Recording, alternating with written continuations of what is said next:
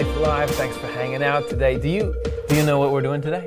Uh, no, what are we doing? Today we're looking at the curious case of Balaam and his talking donkey.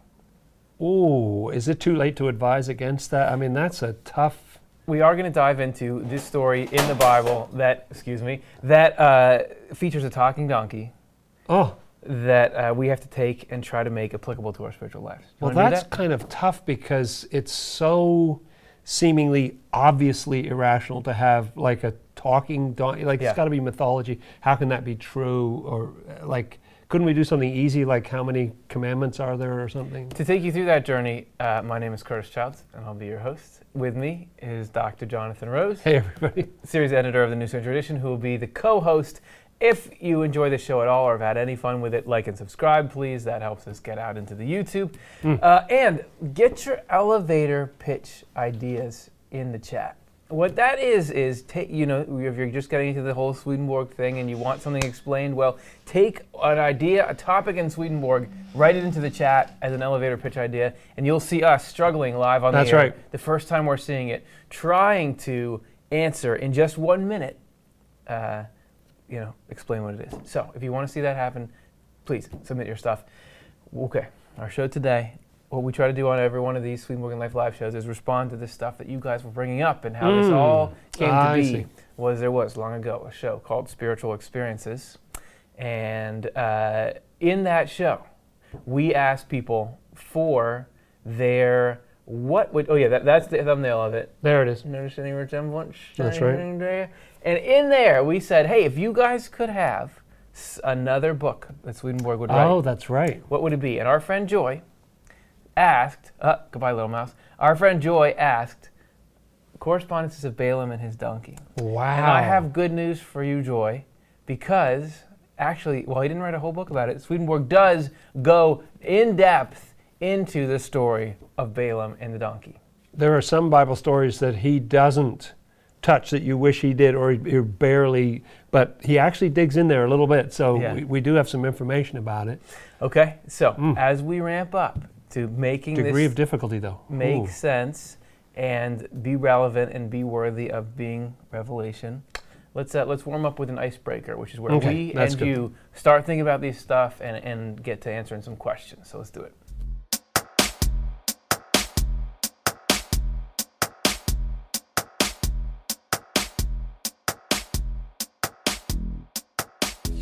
Which we which uh, is, is always related to what's to come, but you never know how when it starts out. Mm. This is what we're going to be answering. We want to see you answer this question in the chat room, and we're going to take those and at the end post all of your awesome answers, read them out loud on the show, so we can see, you know, how's this stuff affecting you? How does it Mm. go through your particular love and wisdom? This is the question: What ways have you been alerted that it was time to choose a different path or course of action in your life? Mm. What was the nudge that got you to say, "Whoa, I better reassess"? some of this Man, stuff. what what it brings to mind is a time uh, when I was trying to figure out: Are there certain things that are really difficult because you're supposed to push through and it's challenging you, as opposed to what's like a brick wall? You know, don't come this way. S- stop it. You're on the wrong path, kind of thing. Yeah. And I can think of a particular uh, experience I had that was like that, that actually determined the whole course of my study and what I was doing, going to graduate school and Mhm. everything, was because I ran into an experience that was so hard. I was like, no, I don't, I don't think this could be it. Yeah. I wasn't sure, but it was something that was so difficult that after a while, it's like, I shouldn't be suffering this much. You know, I, I don't think I'm on the right path. Yeah. Are you feeling like maybe doing another pivot after having done this show for as long as we've been doing it? Uh, I feel like I yeah my alerted that it's time to choose a different path always comes in the complete crumbling of my previous uh, endeavor. Like There it's, you go. It's not. Some good crumbling. That's the only way I can move, and and I'm really thinking of what I would call like micro paths here. So Right. for me, it will uh, often I'll vacillate between trying to really be spiritually and thinking from these kinds of principles that we bring on this show to just like, okay, I can survive just on I'm enjoying this show, I'm looking at this article on my phone. Mm. I can just I don't need to really incorporate that stuff. But it's always that I'll be doing one f- uh, you know, doing this, that the just uh, no spiritual stuff because I can get away with it. My mood is all right, and then I just everything's falling apart. And then I'm like, okay, wait, I really need these principles. I really need the Hmm. idea of um, idea of um, life and strategy coming from outside me, from a greater power. Um, that that's usually, and I'm. It's almost like I can't even flip that switch myself. But I know Mm. oh, it's going to flip because the this option doesn't work anymore. And I usually now I've quite grown to like it because I'm like, oh, now I'll be living by the principles, which is a much Yeah. um, preferable state. Once you go through that a few times, you feel a little more like, oh, I think life is not just going to end right now. You know, I'll, I'll keep going. But it does seem to me that it's so often been a shock uh, or pain or somebody confronting me or something. You know, it hasn't usually been like, I feel great, and so I'm going to change Yeah. the whole course of my Yeah. life. You know, it's usually If comes it ain't broke. more difficult. That's right. So, what do you guys think? What, what's it been for you in your life? Write it down in the chat, and we will get to it Mm, at the end very of the show. interested to hear Keep that. getting those elevator pitches in there. Now, we said we are going to talk about Balaam and the talking dog. Okay. Oh boy. And we're going to Do it. do you think it. we have to do it? There's Yeah. No, there's not still time to. No, absolutely not. The people are clamoring for this. Okay. I think yeah, I haven't can seen see that. yet. So, I can see that. and, and what we got to do is sort like ramp up to that. So let's get into our setup and how we can start to look at this story, as well as we'll go over the story in case you don't know what it is we're talking Okay. about.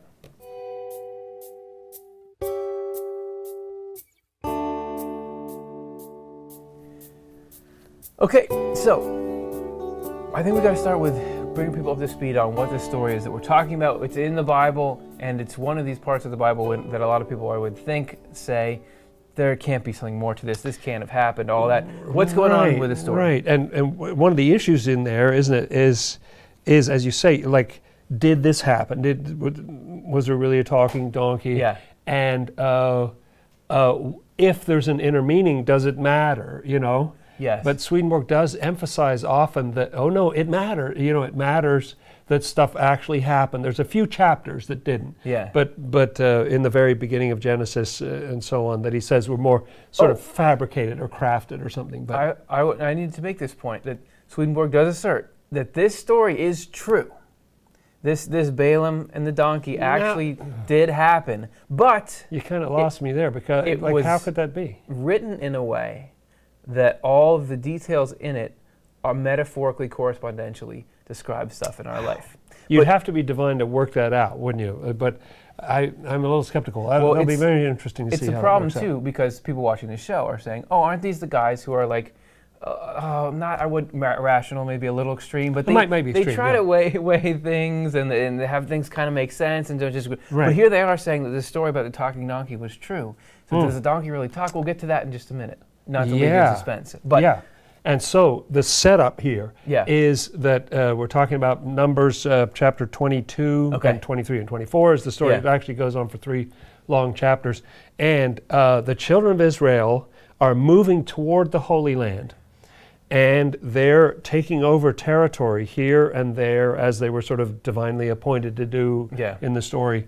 And they come right up against the territory of the Moabites.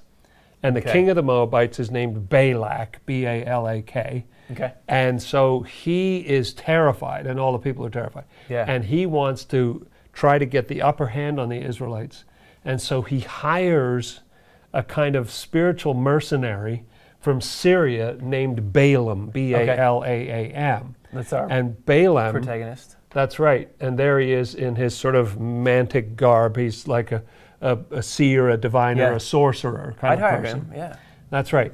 And these are Balak's people who are coming to him to try to plead with him to come and curse the children of Israel so that even if there is going to be like open warfare, weapons, all that stuff, th- they put a hex on them so, so the children of Israel are not going to win. Okay. So that's basically the, the setup. Okay, great. And so, um, when uh, Balaam is, we enter this story here, there's sort of these two paths because Balaam has been instructed by God not to go do this hexing stuff Mm. that he's going to do. But on the other hand, Balak is offering Balaam a bunch of money to go do it. So, which one is he going to choose? And apparently, Balaam really went for that kind of thing. There's some statement in the epistles that Balaam loved the wages of unrighteousness. So he'd been offered money and a Yeah. great position and all the kinds of things that, that uh, he was excited about. And so, which is he going to do? Follow God's instructions or go with Balak? So Yeah. that's sort of the moral dilemma he's in. Let's read the story. So, okay, here we go. Balaam, this is just, I'm just straight quoting here. Sure. Balaam got up in the morning, saddled his donkey, who we're going to hear some more about, and went with the Moabite officials, people who were hiring him. Yeah. But God was very angry when he went, and the angel of the Lord stood in the road to oppose him. Time out. We've already got Okay. a problem. Uh, God Okay, being out. angry about that. Isn't isn't God not angry? How how are you going to have a supreme deity expressing something petty and egoistic, I, egotistical? I wish we'd done a show about that because that's a good. Oh, oh, look at that. oh, we, so we we already solved this problem in this episode. Do, don't watch it now because you got to stick with us. But anytime you need to have that resolved, go check this one. out. yeah, this this sort of explains some of the background on God Suffice being to angry. say, it's it seems like God is angry, but God is not actually. This is our finite state observing the effect That's right. of living a life contrary to the divine. What it seems to mean is that Balaam was doing something that was going against God Okay. in some way. okay, continue. Okay, here we go. Balaam was riding on his donkey, and his two servants were with him. When the donkey saw the angel of the Lord standing in the road with a drawn sword in his hand, it turned off the road into a field. How did Balaam react? Yeah. Balaam beat it to get it back on the road. Hey. Basic donkey 101. Mm-hmm. Yeah. Then the angel of the Lord stood in a narrow path through the vineyards with walls on both sides. When the donkey saw the angel of the Lord, it pressed close to the wall, crushing Balaam's foot against it. So he beat the donkey again. Okay, we got animal abuse. That's right. Then the angel of the Lord moved on ahead and stood in a narrow place where there was no room to turn, either to the right or to the left. When the donkey saw the angel of the Lord, it had nowhere to go this time Yeah. it just lay down. That's what an animal does. It just, just lie down, Yeah. right?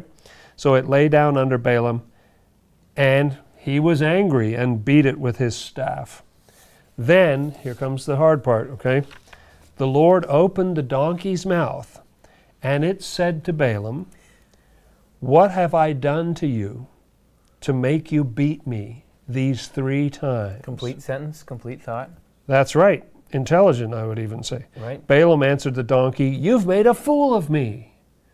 You made me look stupid here, you know? if only I had a sword in my hand, I would kill you right now. Now this is getting written down in the Bible. I look like an idiot. Yeah, I know. It's very upsetting.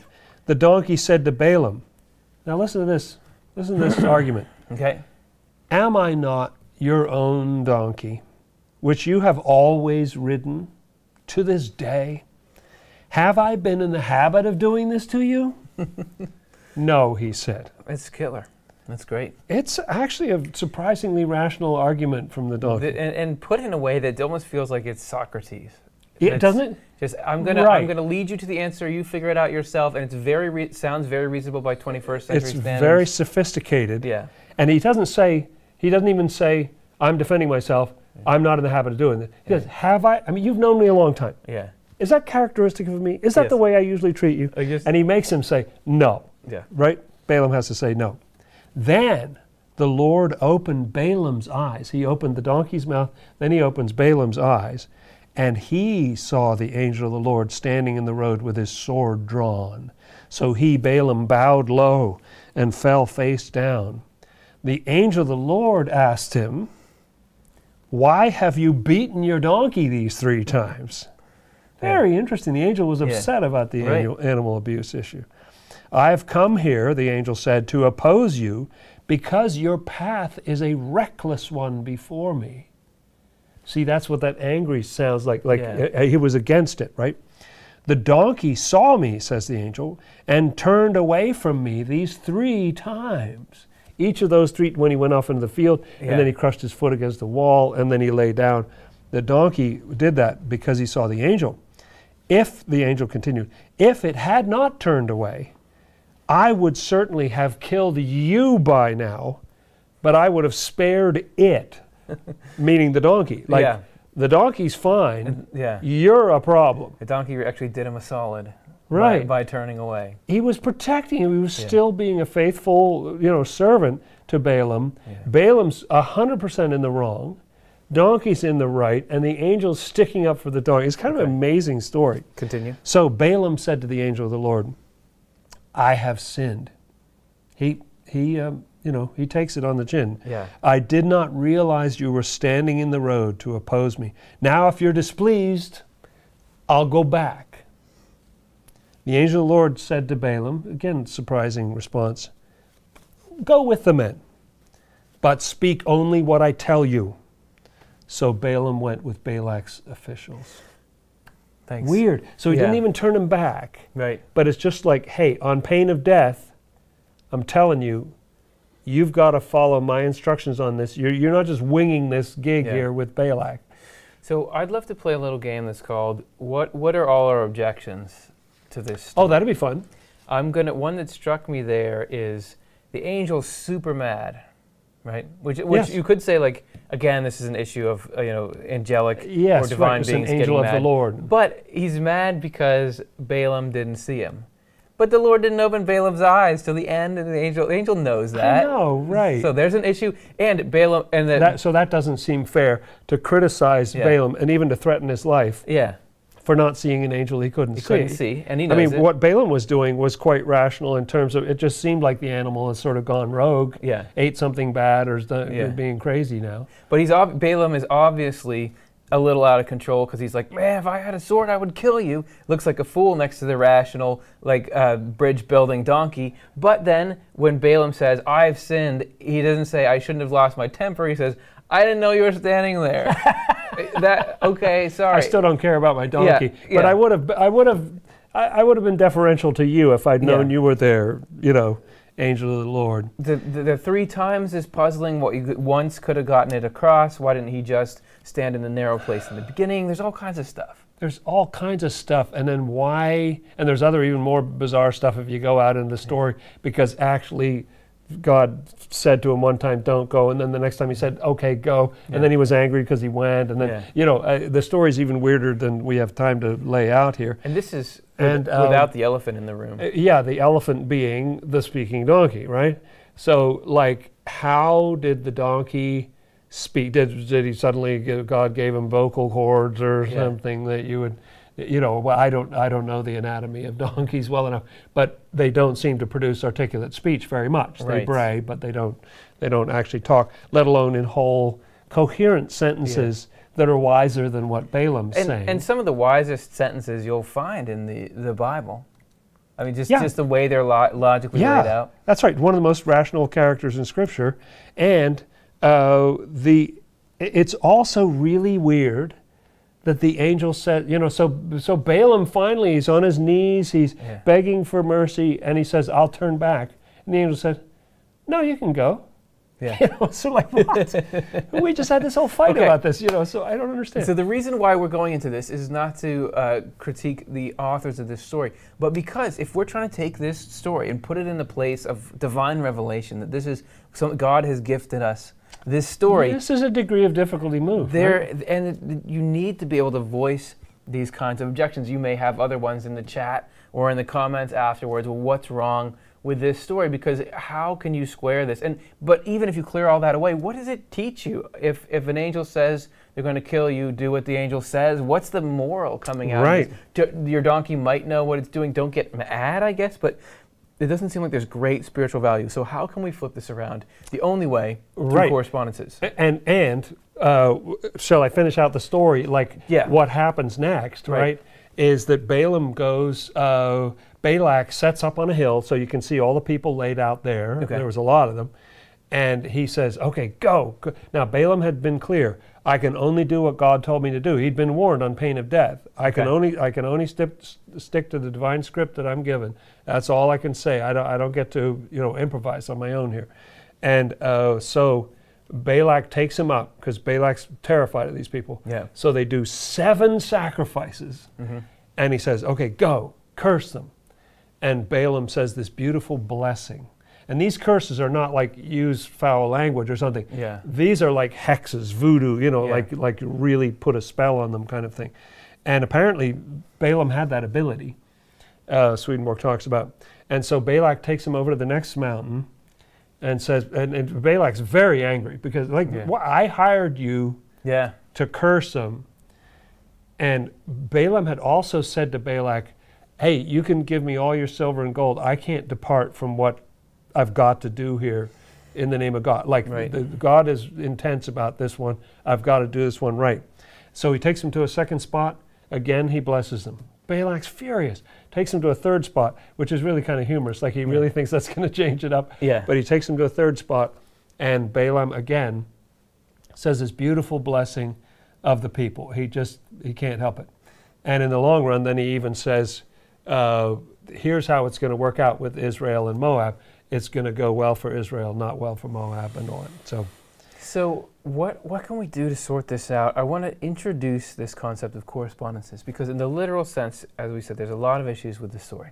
yes, But once you start to see that the characters are representative and the action is representative and it can actually relate to things that go on in all of us and go on throughout human history, suddenly things start to jump into focus. At least for me. how is that We'll, s- possible? we'll see how it goes for you. Let's take a look at some of the basic correspondences in this. This is from Apocalypse Explained 140. By Balaam.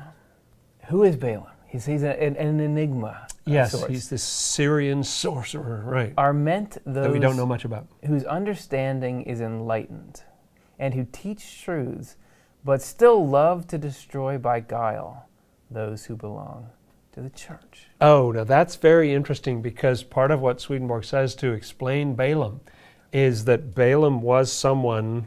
So there's sort of the person there's what he corresponds to. Yeah. So the person Balaam uh, actually had knowledge left over from what Swedenborg calls the ancient church, which had existed, you know, in pre-biblical times. Yeah. Uh, that they knew correspondences back then, Yeah. and they were able to use them.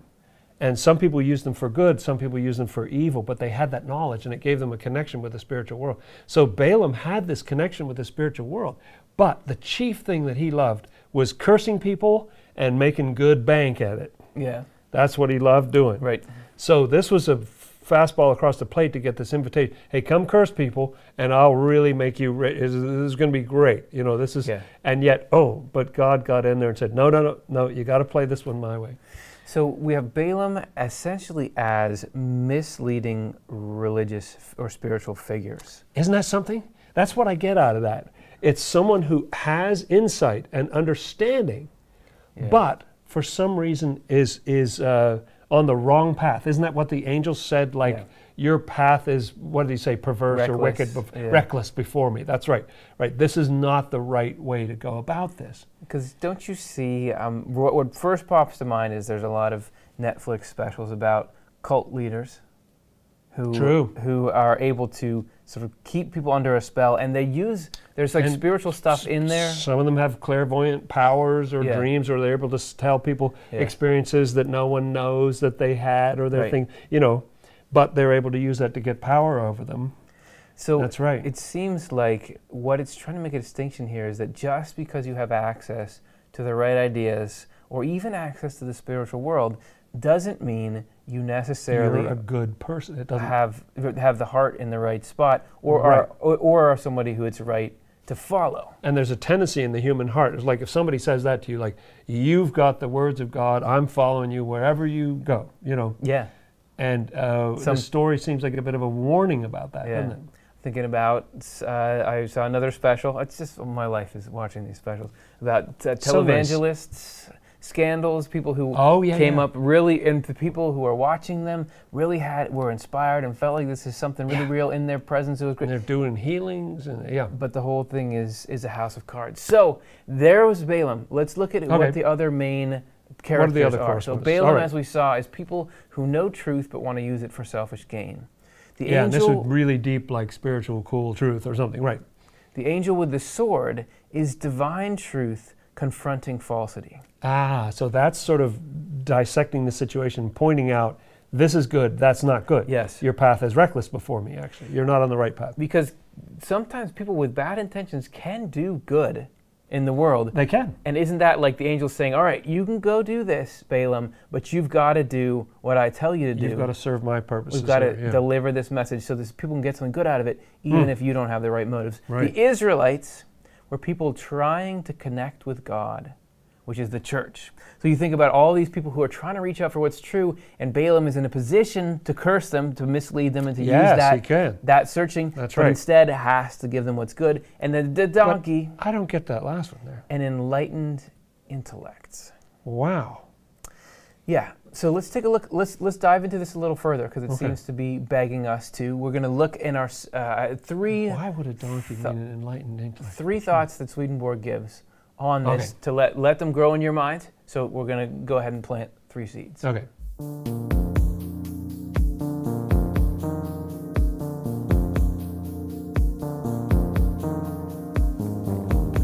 So we've got our pieces, and they may seem like an organic fit, they may not. But I think as we look more at how they relate to each other, it starts to make sense why you would have a story with these things in it. Okay. So with that said, Oh, let's look at Mm. Revelation explained 140. okay. Balaam was a sorcerer at heart. Aha. So I when- gather that's not good. That's and that's kind of what you were alluding to the, the earlier. So when left to himself, he thought only of sorcery, uh, which would be uh, that word translated some kind of negative correspondential. I think he's thinking of like, hey, that's a cool curse you could do. Yeah. Yeah. If you then they mm, zap. Yeah. Ooh, right.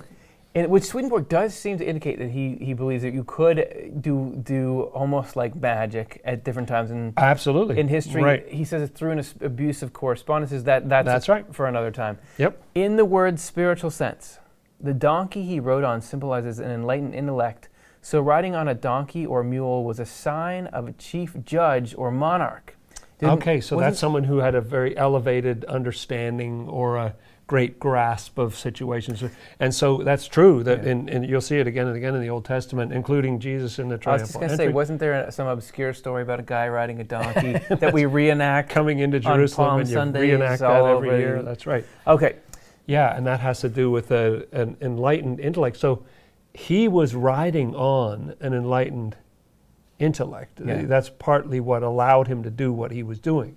Yes, right, but mistreating it when it was trying to go in the right direction. Oh, but he keeps beating it. Okay, but, I mean, come on. This is okay. This is starting to fall into place because if you really know the truth, it's trying to point you. It's trying to do what love says to do. You have to really abuse it to, to keep living that kind of lifestyle when you actually have the truth. Oh, that's Okay. so awesome. The angel with the drawn sword symbolizes divine truth shedding light and fighting against falsity. So it's trying to get in a good way. Yeah. It's not. It might seem like an angry God sort of story of like, ah, you're doing wrong. Yeah. You know, but it's actually trying to correct him. Uh, I'm it's suddenly popping into my mind that the field means um, living a good sort of productive life. Yeah. So it's like try to get him into that. And then the wall has to do with truth Yeah. and the literal sense of scripture and stuff like that. Like there's like go this way, go a good way. And in this story, we may be thinking right now just about the harm to people whom these religious kind of leaders uh, do, right, when, when they mislead people. But think about the person themselves, the, the leader themselves. God is always trying to rescue everyone. So That's that right. divine truth is trying to show that person in their own mind, you have something wrong here. Your, your Yeah. motives aren't good. That's right. So, three times the donkey turned aside from the path means that the enlightened intellect did not agree with the thinking of the soothsayer. And this is enacted in the fact that the that the donkey and the soothsayer have a disagreement. That's right. The same thing is meant by what the angel said to Balaam I have come out to oppose you because the path you're taking is evil in my sight. Mm, there it is, evil. A path, check this out. A path in Scripture's spiritual sense means the thoughts that spring from our intentions. And that may seem strange until you realize how your mind can take you down paths. You suddenly, how did I end up thinking this all of a sudden? A how did. I get here? Wasn't there an icebreaker question about when you're on a good path or changing the path or something? Right, Yeah, yeah.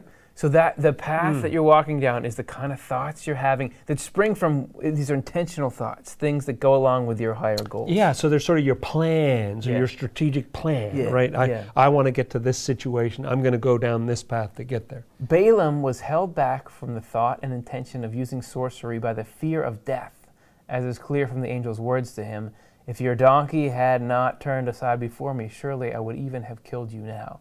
So, this is, in the end, a message of love from the angel because the, the path that that symbolizes that you're going down there is so dangerous that sometimes only fear can keep you out of it. And I used to honestly think that Balaam was a good character, you know, because I, I follow God. I can Yeah. only say what God tells me Yeah. to say. But I didn't realize, oh no, what he's thinking about is he really wanted to curse Yeah. the people very badly. Mm-hmm. But he was threatened on pain of death not to. And so that's why he, no, I've got to follow this because there's an angel with a giant sword Yeah. saying I have to do it this way. makes me think of Swedenborg says that in Providence, if you have your heart set on evil, only external restraints can keep you from delving more fully into evil. Fear would be an external restraint because it's not Right. that you see something is wrong so you don't do it because of your conscience. It's that you don't want the consequences so you are restrained because I don't want to get hurt. I don't want to lose my reputation. So if you th- and and in Divine Providence, the book Swedenborg talks about God actually being able to use evil people to accomplish good things because when we're immersed in evil, we s- we're so on fire for our own reputation and success that we actually can go more energetically You can be at more of a go-getter and accomplish things. yeah, right. so I I wonder if this really does happen sometimes, where you have people who are have the wrong interests at heart, but be, because of fear of their own reputation and love of their own reputation, go out and do maybe put forward an important idea and keep it going. And the Lord is able to steer that Yeah. in a useful direction Yeah. because these beautiful blessings come out of it. So that's all well and good in your correspondence, Okay, fine, fine, stuff. fine, That's fine, fine, fine, fine, fine, fine, fine, fine, fine. But what we're all here to, to to figure out is what I mean. What? Did the donkey really talk? That's what I want to know. Yeah.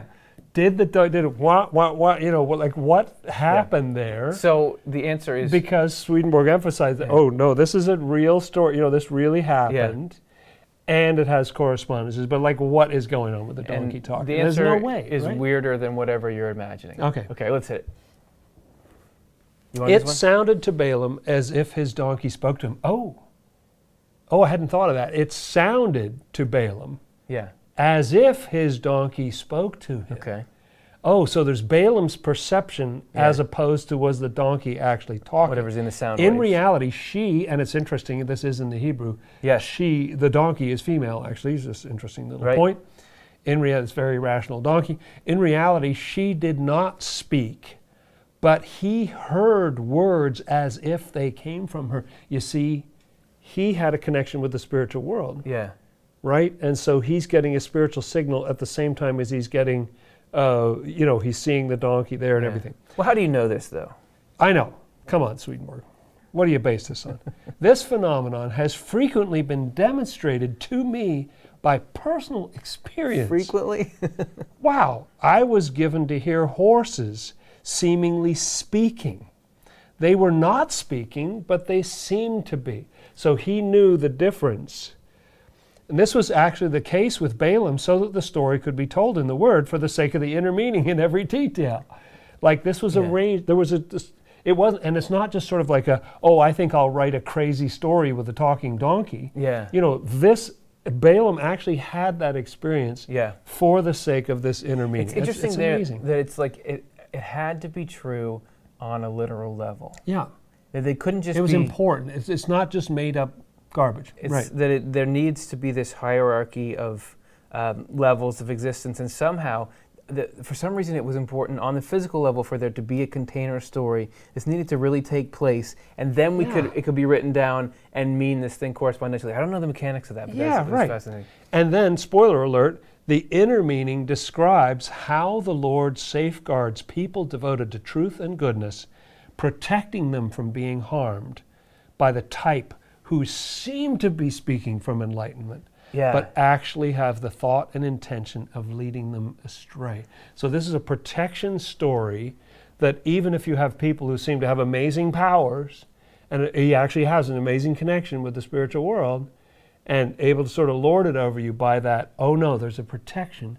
Yeah. And but that's interesting. Like what did the what did the donkey mean again? What did it say? Something about enlightened intellect. The enlightened intellect is sort of like the rational mind or a mind that has some good truth in it or something Yeah. can tell when your Balaam's going wrong or so, you Yeah. know it can see the angel of the Lord it can see the truth when Balaam is trying to do a little voodoo you know pull the wool over your eyes, right? You will you will hear from people who get out of um, cult kind of situations or or, or tightly uh, insular religious Right. communities, and then you in on, in Netflix specials, of course. Uh, Yes. You'll hear them talking about how they now can see all kinds of issues with it, but at the time they couldn't. That that it's if, right. if your it's like you talk yourself into it. Or, Yeah. yeah, right. But if you're, because you're so overwhelmed that your state of freedom is compromised, but if we have this free intellect and it, its role is to assess and critique, for example, if you're watching a YouTube show and we're telling you something like, oh, it's, it's internal sense Oh, of believe us. correspondence. Yeah, we know the- all about You know, the, the- use your brain to say, like, could this be true? And only if you're, if you in freedom find that that's I love that. potentially something that you can uh, pursue, then you do it. But, but otherwise, Listen to your donkey on this. Listen to the Yeah. donkey. Now, you may say Yeah. these, these guys just were glossing over sort of the, the mechanics of how the horses Okay. seem to talk, yes, but true, didn't. true. Right? We, so we've got to do that. Right. And it, it came to mind that at some point we did a show. Didn't we do a, a show about spiritual experiences or something like that? We did a show Do about a five about this? kinds of spiritual experiences. And this program, we actually, this passage where Swedenborg is describing hearing horses, there's more to it. He not only hears Ah, okay. horses, he hears hammers too. Hammers. And this talk- shows, talking. this shows a little bit more of Yeah. what that Okay. consists of. Also, and I was shocked to learn this just when Jonathan and I were talking before making this episode. There is a passage where Swedenborg talks about hearing a hammer talk. That he says he's hearing the, the hooves of horses and the chariot or the carriages that they're behind. The sound that they produce at the same time was affecting an inflow from the spiritual world, so that whenever they made a sound, he heard spiritual words along with it. So, for instance, it would be like I like Swedenborg and life. Weird, right? I, I, don't, know. He didn't say what the hammer was saying or what kind of stuff it was talking about, but that there was a trigger in the physical world, or seemed to be a trigger in the physical world, that was allowing this spiritual stuff to be heard. So if, if the hammer likes this show, it can't be that bad. No, no, So- that's right. That's that's a good endorsement, actually, right there. A ringing endorsement. Okay, we'll leave it right there. Uh, we actually got to go to our next point. well, okay, but the uh, like what that reminds me of is the way that Swedenborg says that little children, when they're playing, they Yeah. see all their toys as alive. Yep. Everything's alive, you know. And sometimes when you're in kind of a deep spiritual state, you can, it's it's like everything's talking to you, or Sure. you know that kind of thing. I think that's the layering of the spiritual world onto this world. You know that little Yeah. children say, "Oh, this is," uh, or, and even with inanimate objects. You know, I had a tape recorder once that wasn't working, and so I bought another tape recorder and I stuck it next to this one just to say you can be replaced. And the next day, this one started working again. You know, uh, now that's just my own mental illness. Highly but- scientific. yeah. um, uh, but I think that's partly how it worked was that layered onto it, when you have that access to the spiritual world, you can experience even sounds that will communicate, you know, uh, something, or even inanimate things can communicate. So it's no problem to have a donkey do it, right? So there you go. That's how the donkey talked. And Okay. and we, yeah, again, we could talk more about this another time. But I do want to get to the this interesting point that Swedenborg, and this runs all throughout all of his experiences in the spiritual world, throughout his theology, is that you can have an enlightened intellect. You can have the truth of heaven in there, but you, that condition can happen even if your will, your your motivation is still immersed in evil. So this is Mm, really? from Revelation Explained 140 again. It's important to know that our intellect can be enlightened even if our will is evil. Told you. Not a deal breaker. This is because the intellectual faculty is separate from the voluntary faculty in all who have not been regenerated. Only in those who have been regenerated do the two faculties act as one. It is the function of the intellect to know, think, and speak the truth, Okay. but it's the function of the will to will the things we understand and to do willingly and whole and to willingly and wholeheartedly do them. The disagreement between these two faculties is clearly apparent in evil spirits. Mm. So this is a little fascinating Okay, let's, spiritual let's try acting this out. When they turn to face good spirits, they understand and even acknowledge the truth, almost as if they were enlightened. But as soon as the evil spirits turn away again, they go back to the love in their own will and cannot see any truth. They even deny the things which they had heard. Hmm. And this may be why you can feel like you're presenting an airtight argument, or you're you're trum- you're, you're uh, promoting an airtight right. argument, but you see people oppose it, uh, you just can't understand the rationality. It's the heart. Whatever we love it's the heart. tells the mind You go to back to that, and it will sort of uh, yeah. preempt what you've got in your The mind. ability of our intellects to become enlightened has been given to us for the sake of our reformation. Right? It's okay to all of us have a divided mind right now. We're in the process. Because you can sort of leapfrog with it. Right? We, yeah, because you have to be able to understand. Oh, and look at yourself If you couldn't, you'd never Yeah. get out of the and pit. say maybe what I'm doing here or what I'm believing here isn't right. Maybe it's not good. Yeah. That's how you. The Lord That's uses that to pull you up. Siphon your way out. Within the human will resides every kind of evil. No offense. The evil we are born into, and the evil we get ourselves into. And I'm particularly proud of that. and our will cannot be changed for the better unless we learn about truth and goodness on the one hand, and falsity and evil on the other, and then intellectually acknowledge them. Aha. Otherwise, we cannot turn our backs on falsity and evil and come to love truth and goodness. Yeah, there'd be no way to get there from here if you didn't have that separable mind Yeah. that Swedenborg says was arranged all the way back at the fall. There's interesting stuff he says about it, but Right. that the intellect became separable. And he says that that can rise up right into the light of light of heaven. Yeah. You know, even if the will is evil, you can totally be Balaam. That's on the menu. You know, you can Yeah. you can be that way. Which is part of why Swedenborg argues that rather than just God appearing to everybody in the world all at once and saying, I'm God and this is what you Mm. better do and this is what's true, why Right. instead do we go through this long, ambiguous thing that is the setup of life? Well, it's because just convincing everyone's intellect wouldn't do it. It wouldn't stick. That it has to, you Ah. actually, believe it or not, would eventually deny it. You'd say it was a hallucination or something. What has to be done is in freedom, where we don't really know exactly what's going on, we get to choose between what's good and evil and re- reform ourselves. That's what makes this permanent connection. Mm. So, how was all that? Do you want to let it sink in for a moment? I, I think it's about Okay. time for that. Yeah. What we're going to do now is go to a little uh, topical meditation.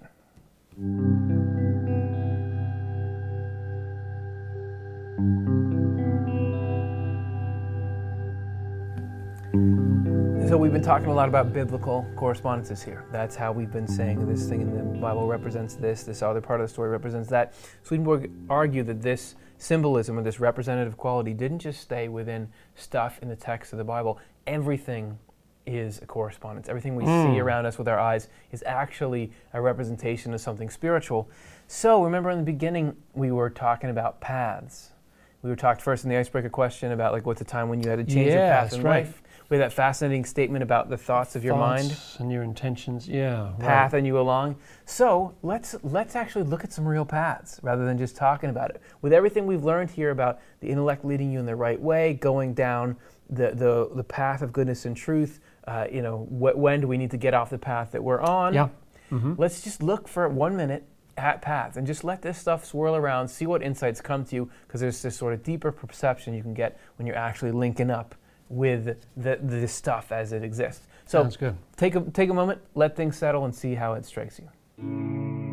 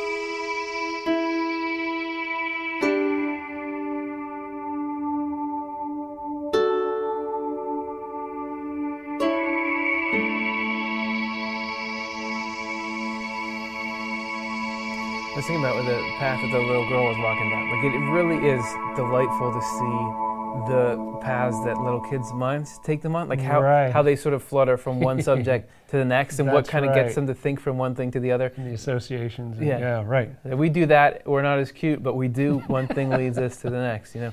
So, everyone, uh, if you got any insights from that or inspiration, feel free to leave it in the comment section. We'd love to hear from you.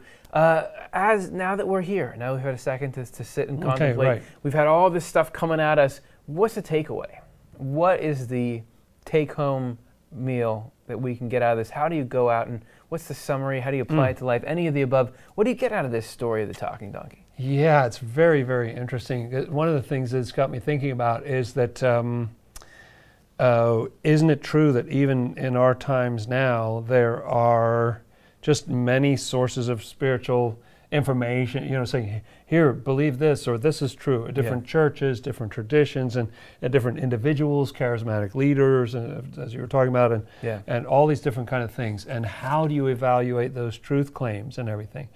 And uh, the idea that this story would be saying to us, in effect, use your donkey. Your donkey knows the difference, meaning use your enlightened intellect, uh, use your rationality. There are some forms of spirituality that say the rational mind is bad. You shouldn't have that faculty of judgment or discernment, or like that gets in your way. Right. You know, but doesn't that easier for ba- isn't that like Balaam beating the donkey? Yeah. You know, to say that that don't look at it that way.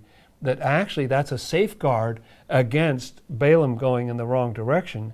That if you evaluate it, in fact, seems to me we did a show a little while ago about this about how to test. Uh, what was it called? How to test a spiritual idea. It was a fun notion of how do you evaluate truth claims Yeah. including the stuff that we tell you on this show. You know, how do you figure out whether that's legit? Is everybody just at the mercy of whoever says something in a strong, powerful way or has some good sort of miraculous testimony or something Right. like that? Or some nice graphics. That's right. So yeah, take, check out that show for sure. Um, and and uh, it's cool, kind of break down the components of what Swedenborg seems to give. Uh, as here, here's a way to kind of suss that out to upgrade your donkey a little bit. there. Another little element of the Balaam story is that, um, like in the New Testament, it struck me that who who knows who Jesus is, who figures out who he is. The first people who figure it out and say it are the evil spirits. The disciples don't. No, you know they don't know. Yeah. But the evil spirits know Yeah. and they testify to who Jesus was. Well, there's something like why would you want Balaam to bless the people? Why Balaam? Yeah. Why not get you know a Somebody good good, person like yeah. a prophet or something like Right. that? But the testimony of your enemy, the testimony of somebody who wanted to curse you Yeah. and blesses you, is powerful Yeah. You know and i think there's something similar that balaam's testimony some of the most beautiful a scepter shall rise uh, you know Yeah. uh, some of the most beautiful uh, prophecy comes out of balaam's mouth Yeah. You know a guy who loved the wages of unrighteousness and Oh, there you go. was just you know in it for the money kind of thing so it's interesting That was great. That was a really eloquent wrap Oh, up. thank you. As a change of pace, let's go to the elevator pitch now. We're going to see some decidedly Oh, un- yeah, this is uneloquent things. Uh, if you haven't got your subjects in, quick, what's the topic in Swedenborg you want us to discuss? We'll discuss it right now.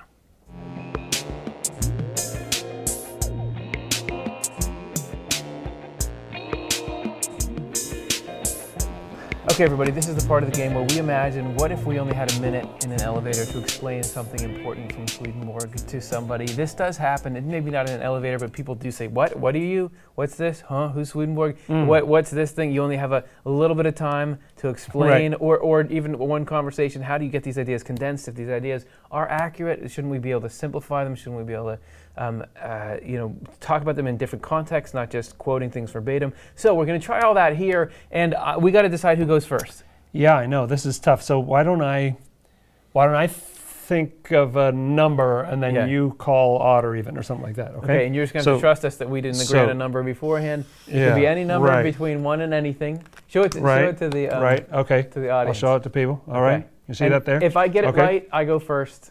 If if I get it wrong, you go first. okay, that sounds good. Okay, Right. even. Wrong. that means I go first. What's the number? Nine. Ah, nine's not even at all. Okay, so that means you go first. All right, I go first. All right. Oh boy elevator pitch. I don't know if that was really winning anything. I don't know. Now, what, what Dr. Jonathan Rose will explain to me in one minute Okay. on an elevator is as follows Demon possession. know anything about Mm. that? Okay, Mm. here we go. So, you were just talking about these evil spirits and uh, how, how smart they are and everything. So, what, you know, do they get into people? What- What's going on there? What does Swedenborg have to say about it? Mm. Ready, set, two, one. Go. All right. So, in biblical times, you'll see that Jesus does a lot of casting out demons. It's one of the four main things that he does. And there was actually a kind of physical demon possession that was happening where literally a spirit could like get into your body, into your elbow, into your, you know, make you do things you didn't want to do. Yeah. Uh, uh, this happened a lot. You know, the, the kid who th- throws himself into the fire and cuts himself, and all this kind of stuff. And part of what Jesus did when he was here was to try to get power on the outside to be able to stop that kind of physical possession. So Swedenborg says that that type of physical possession doesn't happen anymore. But now Swedenborg says what's happening is a kind of more internal possession. And I think what has yet to come with like the Lord's second coming kind of thing that's gradually happening in a spiritual way is to get rid of internal demon possession and have this be the Lord's world. I'm convinced. So, great, awesome, awesome summary. So no, the good, the good, uh, the the separating it. So just what is that? That internal possession. What is that like? I think it's possession of the heart and mind, like people who get obsessed or y- y- heaviness of a depression, Yeah. addiction, or very, various different Yeah. kind. You know, but when it's obsessive thinking or Yeah. obsessive feeling that you have a tough time getting away from, it's like they used to be able to move your elbows. Now it's sort of moved in more psychologically or something Right. like that. But I think we're going to be cured of that as well yeah, man. Oh, I I on think this next round. the the principles in Swedenborg seem to be the most powerful leverage points Yeah. in, in the mind when you're trying to push that they're kind of stuff they're away. good for So freeing the mind. That's true. Giving you a little perspective. That's what we're talking about. Getting All your donkey. Going. Excellent. That was great. Let's uh, let's see what is going to be my fate. The church. Oh boy. The church. Let me get my reverend collar on. Right. the, the, the one of the two of us who never was uh, created a, a or got a theology degree. Okay, I'm ready. okay, getting onto this elevator. Go. All right. So I'm gonna. You may have sort of a negative perception around the idea of a church. Maybe you feel like church isn't for you. Maybe you've been burned by a religious hmm. organization in the past. Maybe you think church is something that we're just all supposed to move past because what's really true, what's really good is the love people have for each other. When two people reach out and touch each other, one person notices what it is another person needs and extends their, their life and their resources hmm. out to help this other person. That's what it really is. Get out of this whole church thing, all those buildings and rituals and all that. That's nothing. We, let's move into a new era of humanity where that's what we really do. That's a standard bearer. That's what connects us to God. Well, my friend, that is the church. The church is the state of your heart and mind. The external stuff where we gather in buildings, where we do ritual, that's a, a support system, an outermost encasing for this thing that exists in your motivations and your actions. That's the church, and it's changed throughout history. Uh, people have had different churches inside, but that's what really matters. Without that, there is no external church. Wow. so, and that's an important point because Swedenborg goes on and on and on about the church. And if you don't know, wasn't there even like a Walt Whitman or some like poet guy who was who liked Swedenborg but was critiquing him as well said he doesn't get how to have things outside of a church. Right. And I want to say to that historical figure, you Right. don't get it. He's not talking about the church He's that not you think talking he's about the building Yeah. or the robes or the yeah, Yeah. That's right. The church of the heart and the mind. I, I, you you got me with that one. That Okay, was good. All right, That's so very good. everyone, thank you so much for giving us the raw material Yeah. to go in and explain. Hey, we got Great the demons questions. and the church, like everything. Look at that right there. The, the yin and the yang Good the whole thing. right there. Yeah. So thank you so much, everybody, for. Uh, it always feels like, okay, good. It didn't implode when we had to do the ice. One How of these days, I don't know. it'll just be both both of us weeping into our Yeah, hands. that's right. But I, that was fun. It'll still be entertaining. So we're now going to, as promised, move into. You've heard us, man. Have you heard us talk a lot? Shall we let someone else get a word in here? Okay. We said in the beginning we wanted to hear your response to the icebreaker question. We're going to read your responses right now.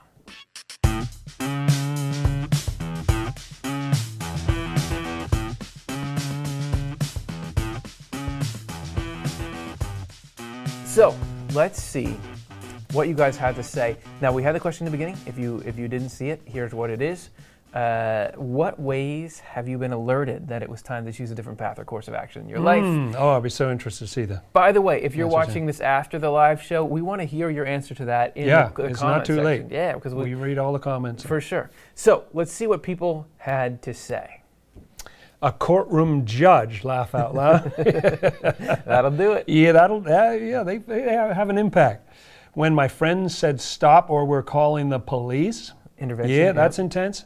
I'm a big dunce. Most of the time, I have to be knocked off the path I'm on. Otherwise, the decision seems too easy. Hmm. That's right. When I discovered I do not look good in orange. yeah, yeah.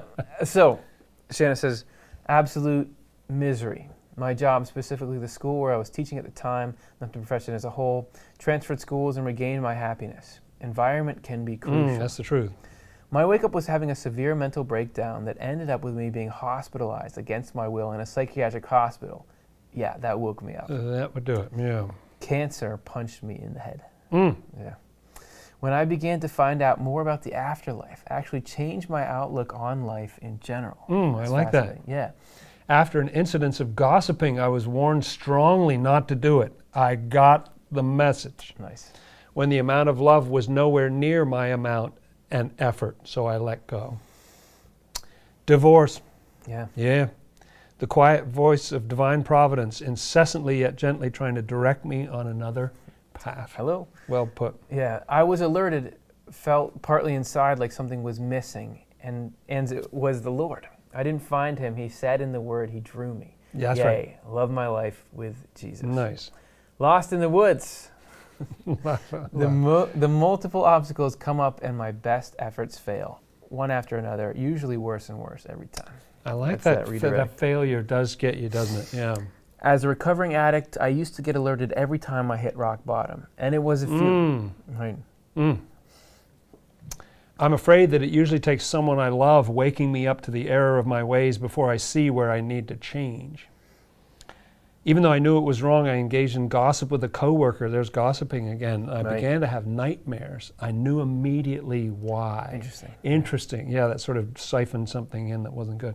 It was a great day when I discovered and acknowledged I was completely wrong about something. By embracing my mistake, my alert, I could more easily pivot and make a change. Uh-huh. I've noticed that when I am on the wrong path, I get alerted in my mind as if I asked the question, How long are you going to keep trying to go forward on this rough road? Like, finally. Yes. Wow. Well, and thanks everybody because that there is some like personal sharing in there, and we really I really appreciate, appreciate it. Yeah, that's powerful. yeah you being willing to make your personal story a part of this. Because if it's just spiritually religious concepts without people actually sharing the ins and outs of their life, it's missing that activation energy. And we talk a fair amount on this show about the fact that even the difficult parts of your life can be, you know, the Lord can use that in some Yeah. good way. But there's a whole bunch of examples of things that, re- oh, yeah, there was a wake up. You know, there's a, of course, Yeah. you can actually look back at that was the moment that it changed right there. and people seeing something positive, even in those really difficult things people are going Yeah. through. But to say, I Hard, some hard kind of course correction in there is, is just awesome. So thank you everyone Thank for you. participating in that. Really appreciate it. And uh, if you guys enjoyed this whole show or enjoyed seeing those in the platform we get them on, please like and subscribe. Again, this helps us very much with YouTube. It really does make a difference to do that. And if you want to help make this programming possible, we're a nonprofit. This show is free. We try to make Swedenborg's books available for download for free. If you want to help support this financially, here's a one minute video about what you can do. And after we come back, we're going to tell you what's coming up this Oh. week on our channel. We want the ideas and insights we cover to be available for free to anyone, anytime they need them. That's why we offer Swedenborg's books as free downloads on Swedenborg.com, and we share all the content on our Off the Left Eye YouTube channel with no paywall or ads. The only way to keep this up, though, is for those of you who like what we're doing and feel comfortable giving to give. If the idea of helping others have easy access to the content we produce feels meaningful to you, please consider supporting this cause with a donation. You can go to otle.causevox.com and follow the prompts to give a one time or recurring donation. We'd be honored to have you become part of our growing community of supporters who help these ideas reach and nourish thousands of people every week around the globe. Give if you can, receive if you need. If we cycle through this way, in the end, everybody wins. Thanks everybody who has supported us in the past. Yes, We- thank you so much. It's why we're here. It's how we can be doing this very niche or niche programming on Swedenborg stuff for everybody. And of course, this That's is a, right. a dream come true for us. And speaking of that, we're going to keep doing it. This week, we have a lot of cool stuff coming up. It's, uh, first of all, Thursday and Saturday, we have News from Heaven. This is where uh, I read through Swedenborg and we take the time to really dive into it, circle things, draw things, draw diagrams, Mm. showcase art, and so we and really get specific about ideas. So uh, Thursday we have why can't we feel God leading us? Oh, is our topic. Because if you're saying there's a divine being that's directing everything, you just take it. For, why isn't that Why perceptible? can't you feel it? Mm. So then, and then on Saturday, can spirits see through our eyes? Oh, that's an interesting. Can they access yeah, it? And right. Has very specific information Mm. on that. Okay. Then we do these short clips. Oh, right. those, and this is where you guys get to drive the content on the channel. We put this poll out, and you guys said you wanted to see something about ghosts and something about our spiritual network. So the short clip, the first one on Wednesday, uh, will be your spiritual network. So that's right on, and then a clip about why ghosts seem to be stuck in a certain location. Mm, awesome. And next Monday, And that is not all. no, no, no, because next Monday in this time slot, we'll be doing our show, Six Spiritual Powers of the Lord's Prayer. That's going to be an awesome episode Mm. about how Swedenborg used it as a tool and how we can use it as a tool, how it could even maybe be more powerful than you ever thought. Yeah, right. And then the following Monday, we're going to be doing our five year anniversary special. we, just, we had this at the annual meeting, uh, and uh, we, we taped this live show that we did, looking back on five years of this crazy stuff, man. Yeah. So that's, That's gonna be, cool. That's going to be good. Okay, cool. Well, hey, thanks so much, Dr. Jonathan. That was so fun, Curtis. I enjoyed that. enjoyed it. Hope you all did too. Thank you so much, and we'll see you as you just saw all throughout the week. So, so uh, goodbye for now. Swedenborg and Life Live is Curtis Childs, host and showrunner, with co host Jonathan Rose. Live stream tech and graphics by Stuart Farmer and Matthew Childs. Show writing and chat moderation by Karin Childs and Chelsea Odhner.